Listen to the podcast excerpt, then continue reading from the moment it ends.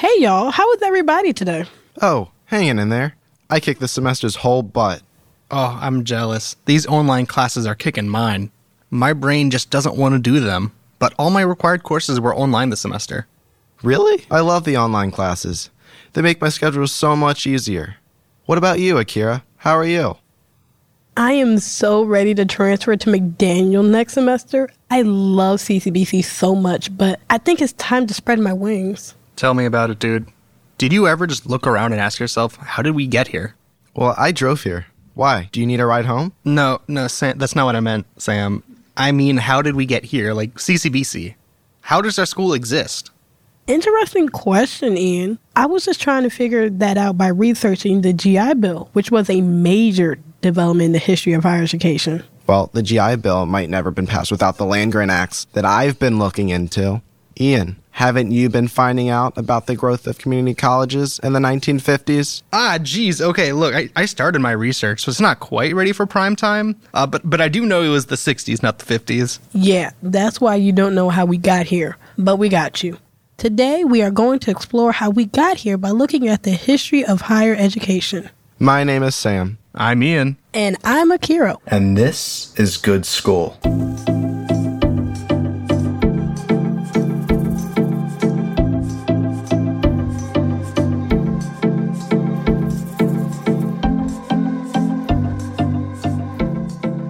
I consider myself a historian, and I particularly like to study higher education. And also, I'd like to connect the history of higher education and American social history to the present. That is Dr. John Thelin. Quick intro. Dr. Thelin is a professor of higher education and public policy at the University of Kentucky. He wrote The History of American Higher Education. According to Dr. Thelin, the history of higher ed goes back to 1862. While the Civil War tore the country apart, Congress passed the Land Grant Act. The Land Grant Act of 1862 was a way for the government to have some sort of influence in education. The Land Grant Act granted each state 30,000 acres for each of its congressional seats. Funds from the sale of the land were used by some states to establish new institutes of higher education. The University of Maryland, in our backyard, was one of the schools that benefited from the Land Grant Act. We spoke with former University of Maryland President Dr. William Brit Kirwan to find out how the Land Grant Act played out in Maryland. Up until the Land Grant Act, which was 1864, colleges and universities were mostly packed into the Northeast and they were for the wealthy. You know, you had to be a child of a family of significant means to go to a university in those days. And there was a famous senator by the name of Morrill, and he led an effort to democratize higher education and proposed this bill that every state would have a land grant university. Unfortunately, the women didn't go to college in those days, so this was for young men. And also, unfortunately, the schools in the South were segregated. So they created about 10 or 20 years later in the Southern segregated South a second land grant college that was available to African Americans. 28 years after the first Land Grant Act was passed, the second Land Grant Act was passed in 1890. Back to Dr. Thelin the second Land Grant Act of 1890, it was a deal with the devil because the federal government said if you use federal money for your state colleges, you cannot have racial exclusion. But they put in a weasel clause. They said, but you can do that if you create separate institutions. So you'd have historically white and historically black state land grant institutions. And so, not surprisingly, the former Confederate states and many other states went for the what I call separate but unequal uh, arrangement. And so that is why I believe Maryland has historically black state land grant institution, and I think about 16 states do. On the one hand, it promoted access, but it also tended to perpetuate racial separations. An example of a mixed legacy from that. The Second Land Grant Act created the 1890 Historically Black Land Grant Universities, which were some of the first historically black colleges and universities, or HBCUs, in the nation. There are 19 historically black land grant institutions. Now back to Dr. Kirwan. In Maryland, we have the University of Maryland College Park, which is the state's land grant university, and we have the University of Maryland Eastern Shore, which is a historically black college and university, which was the counterpart land grant university created back in the time of segregation. So, the Land Grant Acts were two congressional actions that established the current system of higher education. But they weren't the only ones. No, they weren't. The GI Bill has a long history, originally named the Servicemen Readjustment Act of 1944. The purpose of this bill was to provide an array of benefits for veterans for World War II. Dr. Thelin explains.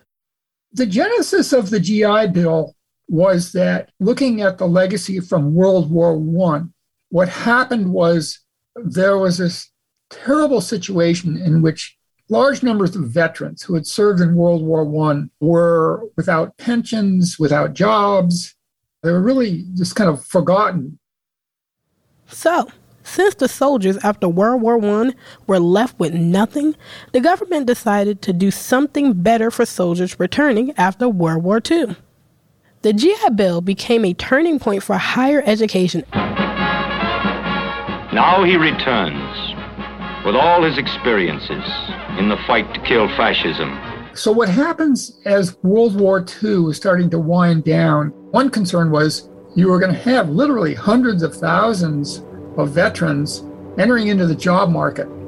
And there was a real fear that there would be like civil unrest. And the idea of a scholarship or financial aid to go to college was really only one of about 10 programs. In Washington, there were a group of congressmen with long memories who were in the last war. They knew that when a man gets out of the Army or Navy or Marines, he's worried most about a job, an education, and a home. And that's why Congress, led by the President, passed the law. The Servicemen's Readjustment Act of 1944, better known as the GI Bill of Rights. What nobody expected was how appealing the idea of financial aid, where the federal government would pay for college tuition and even for living expenses, they thought it was just going to be one of many parts. It just blossomed and it became the most attractive part of all the services for GIs. And so what you would find is that like state universities in the late 1940s and early 1950s, because of their appeal to former veterans, their enrollments would go from like 7,000 to 21,000. The GI Bill greatly increased the seriousness of purpose at many colleges. The returning veterans were very serious students. Many of them came from very non traditional backgrounds. A lot of them had not graduated from high school. And they, they just really changed campus life into being much more diverse. It also changed the whole character of who might be able to go to college. Although the original GI Bill expired in 1956, by the time it did expire, one in three high school grads were going off to college. The term GI Bill is still used today to refer to programs that assist veterans in going to college. Another important congressional act created was the Pell Grant in 1965. The Pell Grants, a lot of it was modeled on the idea of the GI Bill, where the idea that if you meet the conditions of the program, it is an entitlement. You are entitled to this tuition voucher. And above all, it was portable. By that, it meant that if you were a recipient of the federal financial aid, you could carry that. You got to choose the college where you would enroll. So it not only increased access and affordability, it increased choice that was just, just unprecedented. Hey, Ian, did you know that roughly 1,000 CCBC students are veterans using the current version of the GI Bill? And 30% of CCBC students use the Pell Grant. By making education more accessible for soldiers, education became more accessible for everyone. We can see that happen again with the evolution of online school. According to Dr. Kirwan, the growth of online education is also tied to returning soldiers. This was back uh, right after World War II. And we had, of course, our military stationed all over the world. The military, in part because of the thinking coming out of the GI Bill, is well, we got all these soldiers overseas. How in the world? I mean, we need to give them a chance to get a college degree. So the federal government put out what I'll call an RFP and asked universities to bid on winning a contract to take education overseas to the military bases. And so the University of Maryland, of course, being right here in Washington, had a, I think, an inside track. Anyway, responded to this opportunity and won the contract. It, it, it created this separate institution, which was called University of Maryland University College. As technology began to advance, the idea that maybe we don't have to send faculty to Gaithersburg to give a class, we can maybe start using online education. And so over the years, while we still maintain the overseas campuses, they've shrunk in number, but they they they still exist. University College has built up this online capacity with its courses. It is the largest not-for-profit online university in the United States. But University College really grew out of winning this contract to take its courses overseas to the military bases. And now we've gained so much knowledge and, and capacity and expertise in using technology to deliver instruction. And so eh, there will surely be some hybrid version that will occur as we, you know, move into the post-COVID years. I feel like we're all living proof of that right now. Yes. I mean, I have like I'm taking four classes a semester, and only one of them are on campus. Right.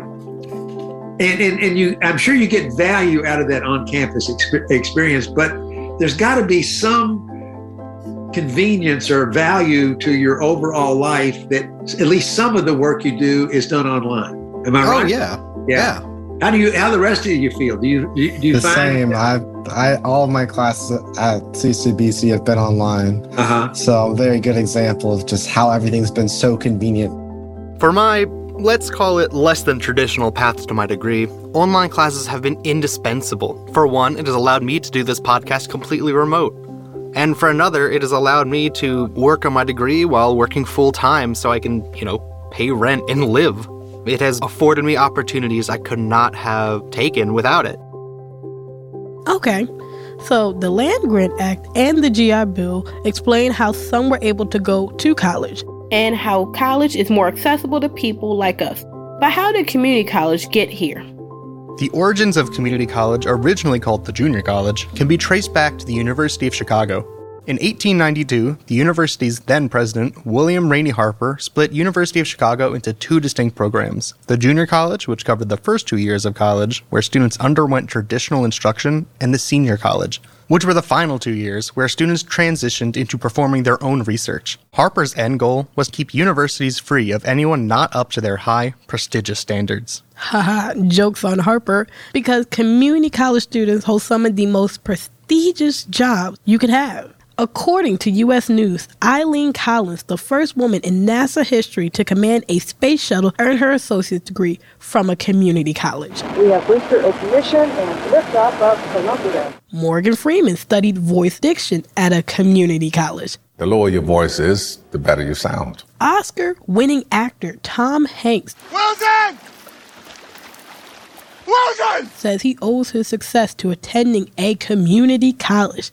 Steve Jobs started at a four year university and dropped out only to later attend a community college. Every once in a while, a revolutionary product comes along that changes everything. And American TV host Mike Rowe actually went to Essex Community College. My name's Mike Rowe, and this is my job. We are in good company. So Harper created community colleges back in the 1800s. But when did they start taking off? Well, the majority of this growth occurred in the 1960s and 70s, otherwise known as the boom years. This was also the time when the Pell Grant became popular. One major advocate and catalyst for this growth was Edmund J. Gleazer Jr. Gleazer was the president of the American Association of Junior Colleges from 1956 until 1981, and as a result, became the face of the community college movement in the United States. Gleazer appeared on talk shows, delivered speeches, and wrote extensively advocating for community colleges. During his tenure, community college enrollment grew from less than 600,000 to 4.8 million students. And that is how we got here. So, without the Land Grant Act, the GI Bill, the rise of community colleges, and online school, we might not be here. You're so right, Sam. With each new development, there are more opportunities for more people to get a college education. And I guess that's a wrap. Sam, could I get that ride home? This episode was produced by Community College of Baltimore County students Caitlin Drescher, Akira Tisdale, Ian Kafes, and Sam Horn, with help from For Real Media. Hosted by Akira Tisdale, Ian Kafes, and Sam Horn. Writing consultant and editor Stacia Stein. Edited by E.J. Snyder and Kyle Woodward. Original music and sound design by Kyle Woodward. Audio engineering by Nicholas Carlin. Cover art by Jacob Elliott. Thank you to the American Council of Learned Societies and the Andrew W. Mellon Foundation's Humanities for All program for funding this episode. Thank you to CCBC librarians Jean Boggs, Jamie Whitman, and Elizabeth Godwin for research support. Professor Jeremy Kaplan for his support and guidance. Journalists Sarah Hable and Scott Smallwood for consulting on this episode. Kelly Hurd and Ariel Nissenbland for marketing consultation. Angel Lewis, Kaylee McIntyre, and Andrea Alvarado Avila, that's me, for managing our social media. Dr. John Thelin and Dr. William Brit Kirwan for participating in this episode, and to the whole Good School crew for hanging in there and working hard over the past two years to produce this podcast series. Good School is a production of For Real Media, a Baltimore podcast production house. Removing perceived barriers to media production and bringing more inclusivity to storytelling. Find Good School on Instagram, Facebook, and Twitter at Good School Pod. Tell your friends, your family, your students, your colleagues, and anyone you think will be interested about our podcast. Leave a five star review to help others find us. Don't forget to subscribe to this podcast so you will always know when new episodes drop. Go to forrealmedia.city forward slash good dash school for more information about this episode. You'll find a transcript of the episode and more good stuff in our show notes. Bye for now!